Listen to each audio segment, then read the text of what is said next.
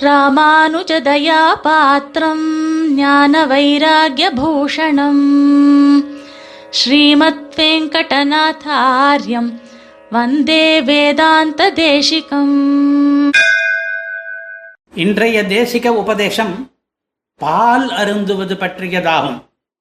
பசும் பாலையும் எருமை பாலையும் பெரியோர்கள் பருகுகிறார்கள். செம்மறியாட்டு பாலை பருகுவதில்லை.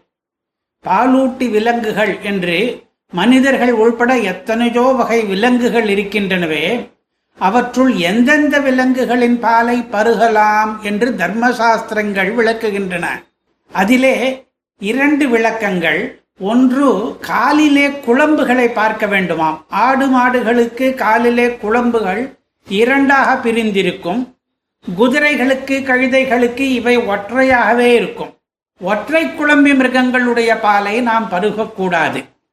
இன்னொரு விஷயம் சில விலங்குகள் ஒரே சமயத்திலே பல குட்டிகளை கன்று குட்டிகளை ஈனக்கூடியவை. உதாரணமாக நாய்கள் பூனைகள் பன்றிகள் முயல்கள் இப்படி எத்தனையோ. அவ்வளவு ஏன்? ஆடுகளில் கூட சில ஒரே சமயத்தில் இரண்டு மூன்று ஆட்டுக்குட்டிகளை பிரசவிப்பது வழக்கம். எந்தெந்த விலங்குகள் ஒரே சமயத்தில் ஒன்றுக்கு மேற்பட்ட குட்டிகளை ஈனுமோ அவற்றினுடைய பால் நமக்கு நிஷித்தம். இதற்கு மேலாகவும் ஒன்று ஒட்டகம் இருக்கிறதே அது இரு குழம்பி மிருகம்தான் ஒரு குட்டி போடுவதுதான் ஆனாலும் கூட ஒட்டக பாலை பருகக்கூடாது என்று ஸ்மிருதிகள் சொல்லுகின்றன.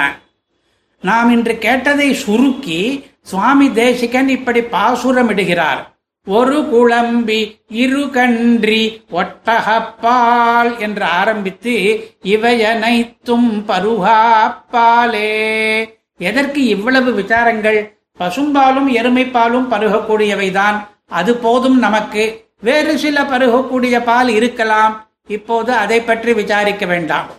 எந்தெந்த மிருகங்களின் பாலை சாப்பிடலாம் என்று கேட்டாயிற்று. அடுத்து பாலை எப்போது சாப்பிடலாம் என்று பார்ப்போம். வதந்தி பேயம் நிஷிகேவலம் பயா போஜ்யம் ந தேனேக சகௌதனாதிகம் என்கிறது பாவ பிரகாஷிகா என்கிற ஆயுர்வேத கிரந்தம். குழந்தைகள் எப்போது வேண்டுமானாலும் பால் சாப்பிடலாம் உடம்புக்கும் நல்லது. ஆனால் உபநயனம் ஆன பிறகு பாலை ராத்திரி வேளைகளிலே மட்டுமே சாப்பிடலாம். பகலிலே பாயசம் முதலியவற்றில் சேர்த்து சாப்பிடலாம். பகலிலே தயிரை நிறைய சாப்பிடலாம். தயிரை இரவில் சாப்பிட வேண்டாம். அதுபோல பாலை பகலிலே குடிப்பது கூடாது. பால் பருகுவது பற்றி இப்பொழுது மூன்றாவது அறிவுரை. ஒரு பசுவோ எருமையோ கன்று போட்டால் பத்து நாட்களுக்கு அதனுடைய பாலை பிராமணர்கள் குடிக்கக்கூடாது. அந்த பாலுக்கு அனிர்தசாகம் என்று பெயர். அதற்கு ஒருவித அசுத்தி இருப்பதாக கருத்து. மனுஸ்மிருதி யமஸ்மிருதி முதலியவை இதை வலியுறுத்துகின்றன. அனிர்தசாகம் கோக்ஷீரம் ஆஜம் மாஹிஷமேவச்ச என்று. நாலாவதாக ஒன்று நம்முடைய புராணங்களிலே பாலுக்கு கொடுக்கிற மதிப்பு ரொம்ப அதிகமாக இருக்கிறது. மகாவிஷ்ணுவையே தன்னுடைய மகனாக பெறுவதற்காக திதி என்பவள் என்ன பண்ணினாள்? வாமன புராண கதையை ஸ்ரீமத் பாகவதம் முதலிய கிரந்தங்கள் வர்ணிக்கும் பொழுது இந்த தகவலை தெரிவிக்கின்றன. அவள் பயோவிரதம் என்ற ஒன்றை அனுஷ்டித்தாளாம். அந்த விரத நாட்களிலே பாலை மட்டுமே தன் உணவாக கொண்டிருந்தாளாம். இந்த மாதிரி பயோவிரதத்தை வேறு சில சந்தர்ப்பங்களிலும் விதிக்கின்றன நமது சாஸ்திரங்கள்.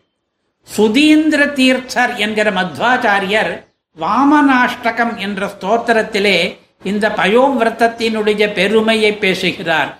சோபனாதிதிஷ்டரதுஷ்கரம் பயோவிரதம்.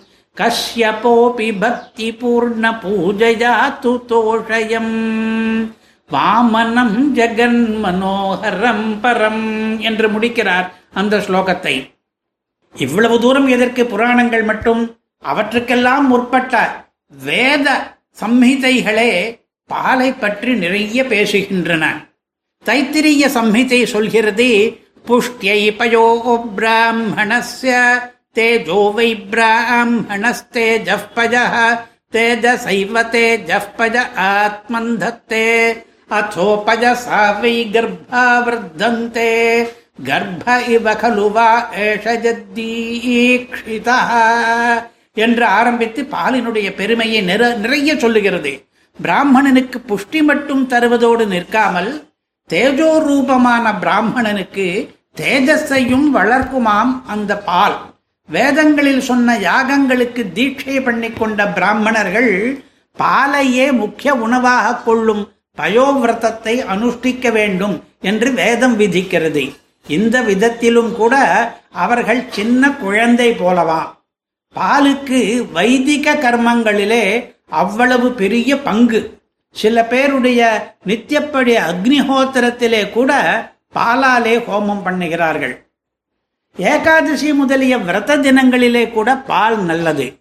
அவ்ரதக்னங்கள் என்று எட்டு பதார்த்தங்களை சொல்லுகின்றன தர்மசாஸ்திரங்கள். அதில் பால் முக்கியமானது. பால் குடிப்பதாலே உபவாசம் கெட்டு போகாது.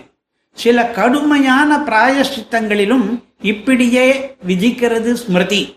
ஒரு மாசம் உபவாசம் இருக்க வேண்டிய தீவிரமான கழுவாய் பண்ணும்போது உபவாச காலத்திலே பால் பருகினால் பரவாயில்லை என்று மகர்ஷிகளே சொல்லுகிறார்கள். மாசோபவாச கர்த்தவிய பயோவா பக்ஷயே ததா என்கிறது ஸ்மிருதி. இப்பொழுது அடுத்த விஷயம். பாலை விலைக்கு வாங்கி குடிக்கலாமோ? அப்படி வாங்குவதானால் யாரிடம் வேண்டுமானாலும் வாங்கலாமா? அல்லது உயர்ந்தவர்களிடமிருந்து மட்டுமே வாங்க வேண்டும் என்று நிர்பந்தம் உண்டா? என்றெல்லாம் சந்தேகம் வரக்கூடும். இதற்கான பதில் கொஞ்சம் விசித்திரமாக இருக்கிறது. பாலை அந்தணர்களிடமிருந்து விலைக்கு வாங்கக்கூடாது என்று. பாலை விற்கிற உரிமை பிராமணர்களுக்கு கிடையாது. பாலை அவர்கள் தருவதானால் விலை இல்லாமல் கொடுக்கலாம். அவர்களிடமிருந்து தானமாக பெற்ற பாலை எல்லாரும் பருகலாம். ஆனால் விலைக்கு பெற்ற பாலை பருகக்கூடாது.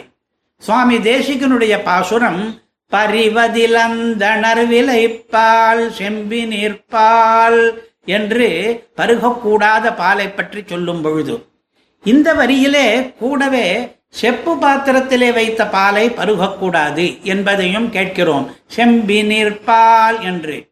தாம்ரே கவ்யம் சுரா துல்யம் பிரபதந்தி கிருதம் வினா என்கிறது சாண்டில்ய ஸ்மிருதி. பஞ்சகவ்யம் என்று ஐந்து பசுமாடிலிருந்து கிடைக்கிற தூய்மையான வஸ்துக்கள் இருக்கின்றனவே அந்த ஐந்திலே நெய் என்ற ஒன்றை மட்டும்தான் தாமிர பாத்திரத்திலே வைக்கலாமாம்.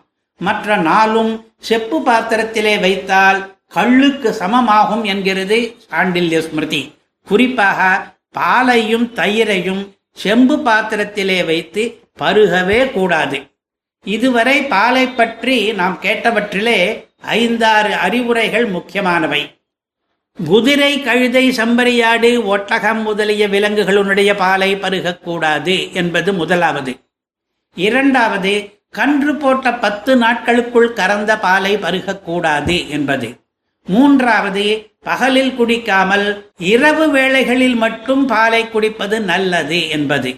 நாலாவது பால் என்பது புஷ்டியையும் தேஜஸையும் தரும் என்று வேதமே ஓதுவதாலும் புராணங்கள் வாமனாவதார கதை முதலிய சந்தர்ப்பங்களிலே பாலினுடைய பெருமையை உயர்த்தி பேசுவதாலும் நாம் தினமும் பால் குடிப்பது வைத்திய ரீதியில் மட்டுமில்லாமல் வைதிக ரீதியிலும் நல்லது என்பது.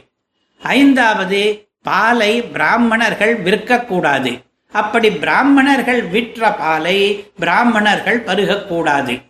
ஆறாவது பாலை தாமிர பாத்திரத்தில் வைத்தால் அது நிஷித்த வஸ்துவாகிவிடும். இந்த ஐந்தாறு அறிவுரைகளையும் நினைவில் வைத்துக்கொண்டு நாம் நாள்தோறும் பாலை பருகி பலன் பெறுவோமாக. வந்தே வேதாந்த தேசிகம் கவிதார்க்கிக சிம்ஹாய கல்யாண குணசாலினே ஸ்ரீமதே வெங்கடேஷாய வேதாந்த குரவே நமஹா.